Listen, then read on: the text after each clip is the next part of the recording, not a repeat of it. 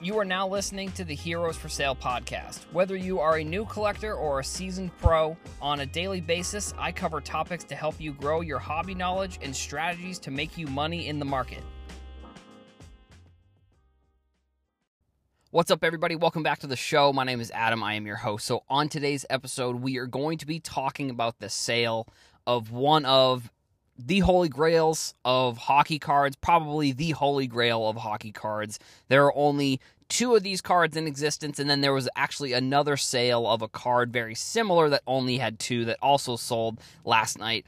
If you follow me on Twitter or Instagram, which you should, you probably were following along with the sale of the nineteen seventy-nine P S A ten O-Pee-Chee Wayne Gretzky rookie card that sold last night.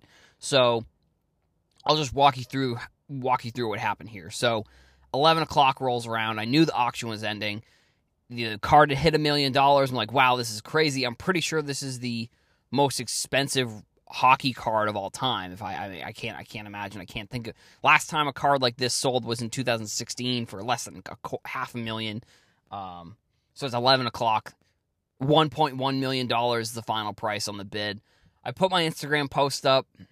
Next thing I know, there is an extending bidding. There's an extended bidding period on that card, and then also the Topps nineteen seventy-nine P S A ten that was being sold as well. So both of them are an ex- extended bidding period. So that basically adds a half an hour to the auction.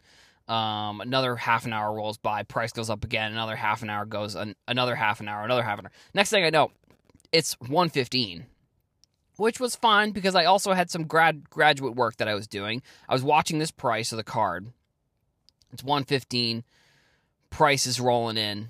Um, I, you know, this was the last time I, I gave it, gave it my all. I said uh, in the morning I'll find out the price, and it was, it ended up being the same as it was when I at one fifteen. So the final price on this card was one million two hundred and ninety thousand dollars, one point two nine million dollars for the Wayne Gretzky rookie card. The Topps rookie card sold for seven hundred and twenty thousand dollars. So, like I said before, this card sold back in twenty sixteen for four hundred sixty-five thousand dollars. At the time, it was the only P S A ten in existence. Now, there, I guess there ha- between then and now, there's been another car- been another Gretzky rookie that's been graded a P S A ten, um, which is wild because it totally it totally counteracts the concept that I've always talked about, about buying older graded cards that, like, at at some point you're going to get to a year where there's going to be no more P S A tens. And, you know, you'd figure a nineteen seventy-nine card, a card from nineteen seventy-nine, that you would essentially have all of the P S A tens that were graded. I guess not. Now, if this was only... If this was still the only one P S A ten, I think that this card probably would have gone, and I, I think this is um, a fun exercise here because there's no way I can be proven wrong about this. It's a, it's a phenom- it's a phenomenal way to make a prediction that I can't be proven wrong. If this was the only P S A ten in existence still, I would say the card would probably be in the three million range, three point five potentially. The fact that the in twenty sixteen, the fact that a P S A ten, which I think it was this one exactly, because um, Patrick David, pa- uh, Patrick Bet-David, he is a entrepreneur. He makes YouTube videos. He makes, I, you know, I think he has one of the better YouTube channels because he makes information for entrepreneurs. He doesn't just make entrepreneurial content; like he makes information for people who want to be entrepreneurs and people, and even if you don't want to be an entrepreneur, I think it's interesting to learn the concepts that he talks about. So he was actually the seller of both of these cards, and he, I, I so I suppose that means that he was the one that bought the card back in twenty sixteen, which actually he has a YouTube video that he talks about it, um, and he was saying that he actually bought it from P S A apparently, and they so in the sale. That's why on the um, original episode that I talked about this maybe a couple months ago when they announced that they were going to be selling the cards, I talked about the card being re-slabbed because the tw- the article from twenty sixteen had the same P S A certification number as this one, but it was in an older case. And then when they came out with the with the with the auction for this for this time, it was in a new it was in a new P S A case. So I was like, wait, what the heck is going on here? So apparently, so Patrick David talks about how when he bought it, they P S A re-slabbed it, which I don't know if that's. I wonder if that's a strategy, because I do. I don't know. I'm I'm not sure how much it would cost or if they would be allowed to do it. And I don't know, like, what the, you probably have to contact P S A, and it's probably got to be like a a card like this. I mean, I doubt that they would re-slab, like, I don't know. I mean, a Luka or like some other base card. Like, I'm sure it's got to be some sort of vintage or like some sort of like low numbered, high grade card. But so, this is, we're seeing another million, I mean, this has been a wild, wild past few weeks for news about cards. Like, we saw P S A sale, seven hundred million dollars. We saw the uh, Star Stock, they raised one point three million dollars for the for their platform. You have a one point two, not, almost basically one point three. I'm just going to say it's one point three, so I don't have to say one point two nine. one point three million dollars, kind of funny that it was basically the same as the amount of money that they raised for the, whatever. one point three million dollars Gretzky card, a seven hundred twenty thousand dollars Gretzky rookie, and we still have the, the Giannis one-of-one is being sold. I think that's being sold through Golden Auctions, and then Heritage Auctions actually is selling the, or actually I think they were, now that I think about it, I think that card was part of the, the one of one Giannis PRISM autograph actually sold last night in the same round of Heritage Auctions, which I feel like I was, I was actually a little bit surprised that it sold for as little as it did. Like, I, I expected that to be, I don't know. I mean, I expected that to be in the million range. Like, I even actually, I think my prediction actually for, no, I think I said my prediction for the one of one non-autograph was five hundred to eight hundred thousand. But this autograph, it's a, it's a B G S ninety-five with a ten auto. It only sold for three hundred eighty-four thousand dollars, which I get it. Only saying that it's, it's saying only three hundred, but you figure that, like, if the the um, National Treasures Giannis one of one sold for one point eight million dollars, you figure that, like, wouldn't this maybe be a little bit closer to f- at least five hundred? I, I don't know. Maybe maybe I'm wrong about, like, Prism autographs, but it seems like Prism autographs are, they should be fairly important. I mean, autographs in general, and especially because it's a one of one. The regular one of one, the non-auto, uh, I think it's the mo- the black mosaic is being sold by Golden Auctions, and that card is that card is selling fairly soon. I forget exactly the date of when it ends. Um, another, actually another almost million dollar sports card sold last night. So a a P- PMG Jordan authentic green sold for nine hundred fifteen thousand dollars. So, I mean, what a night for cards, for selling, for cards. Like, I mean, I, I'm interested to see, like, I think Golden Auctions in their last round of card sales, they, they, it came out to like fourteen million dollars worth of sales that they did on their last round. I would be interested to see what they do, which actually I think it was fourteen million dollars.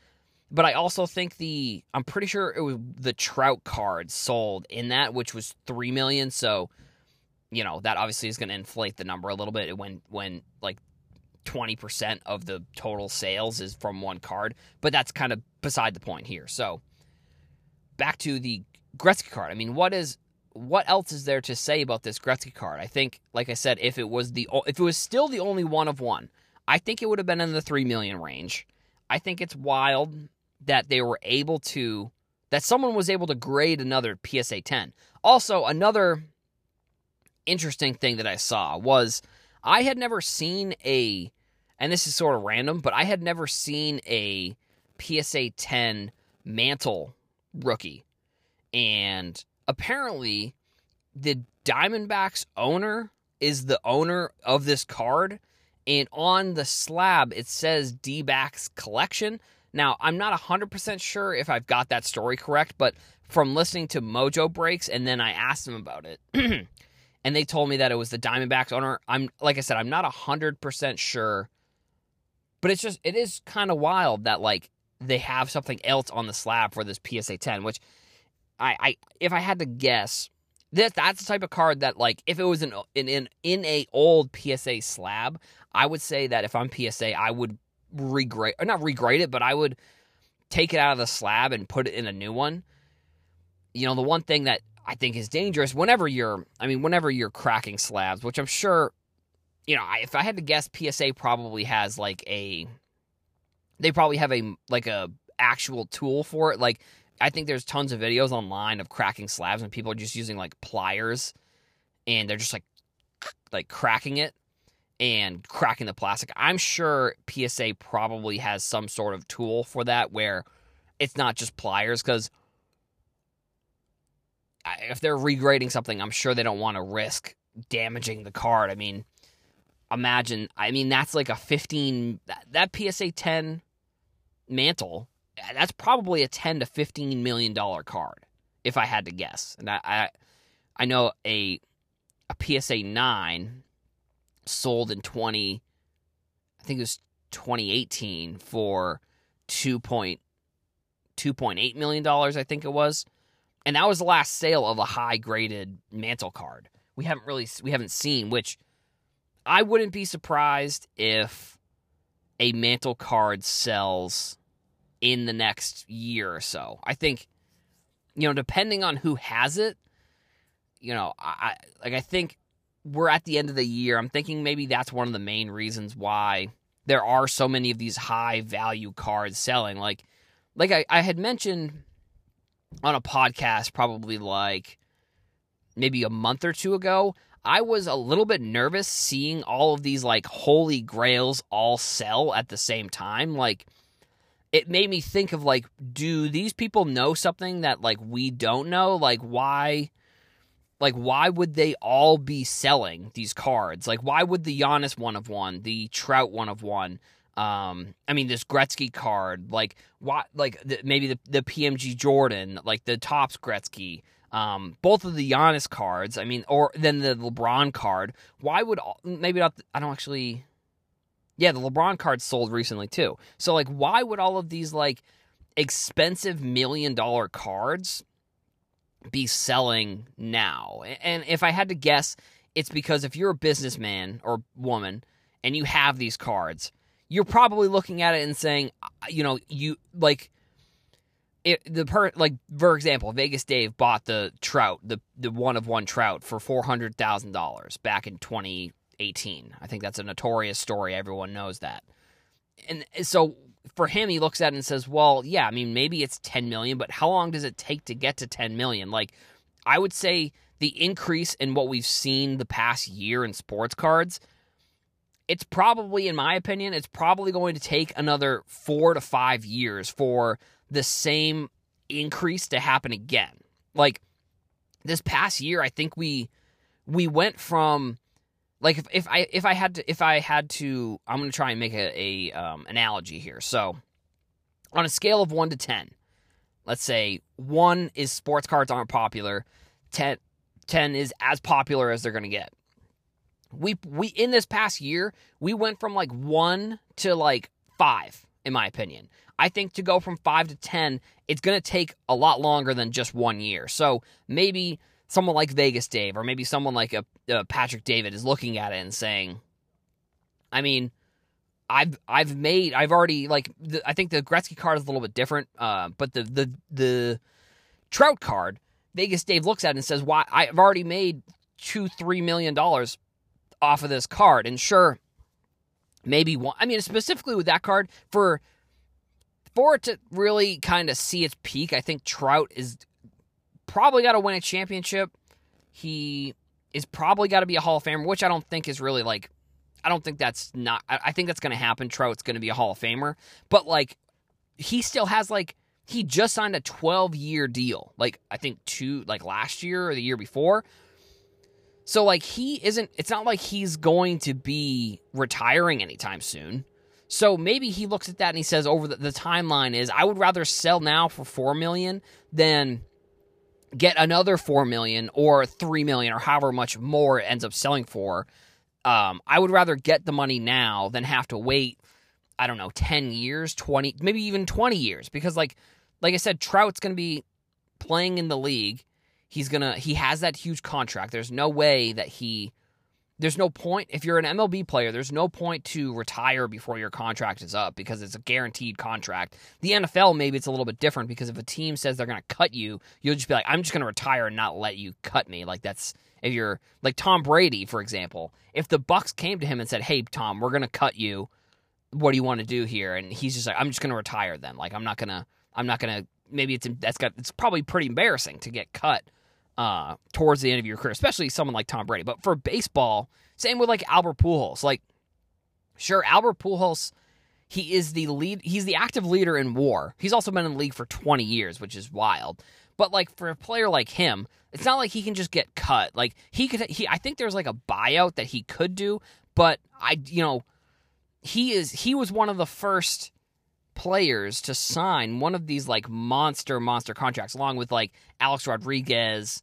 Um, I'm trying to think of other players. I mean, I know a A-Rod has signed actually multiple of these contracts, so that's that's that. And then, like I said, so it's going to be like Pujols. He probably, if I had to guess, he probably has like two or three, maybe one or two more years left on that contract, and then he probably retires after that. But like, there's no point to retire, like, especially if he loves still playing, too. Like, if you still love to play the game and you're going to get paid twenty-five, thirty million dollars, I, you know, I, it's, it, I, I think that would be a hard thing to say, well, you should probably just walk away, like, if you're not good. So, for Trout, he's going to play throughout that twelve years of his contract, and then who knows how many years he plays after that.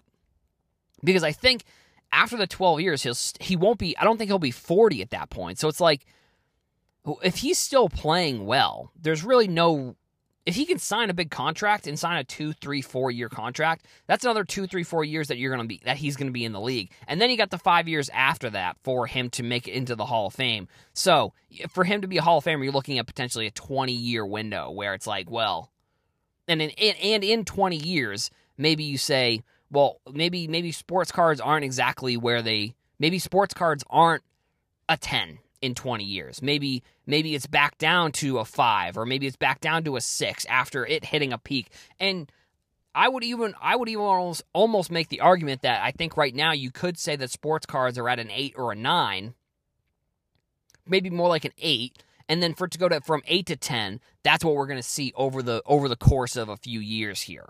Um, over the course of maybe four or five years, where this past year we went from one to eight in terms of popularity. So that, and that's what I think is going to happen, in my opinion. I think that we're going to see, it's not, you, you're not going to see this year over year growth the way that you have this year. And I know that, like, I think the Card Talk pod talked about it because, like, Ryan, Card Collector two, has his own shop, has been in the game for forever. Um, he, I mean, he, he, I think he summed it up perfectly. He's like, before this year, if you got like a ten to twenty percent return on a card within a year, that was like a phenomenal return, which regular investments, I think if we're realistically looking at it, like the past ten years, you, the, it was probably much closer to the S and P five hundred than if you were to exclude, if you were to exclude twenty twenty. I don't know if you could say if you would exclude No, I would say if you exclude twenty twenty, the the margins that people were making were very similar to the S and P five hundred, if I had to guess. But I think that people used the S and P five hundred versus sports card chart, and they put twenty twenty in, which twenty twenty is going to be it's going to be an anomaly for tons of different reasons. It's going to be I don't, I don't think I have to kind of reiterate what a what a what a year this has been, and I think you're never gonna not hear about this year. Like this is like a this is a year that is going to just be talked about since it was basically the whole entire year. This is a year that's going to be talked about for any time you have a conversation with someone potentially for the rest of your life. in five years are going to be like, oh, man, like, how you doing? He's like, oh, well, you know, this happened in twenty twenty, and now we're doing this. And it's like, yeah, but, like, whatever.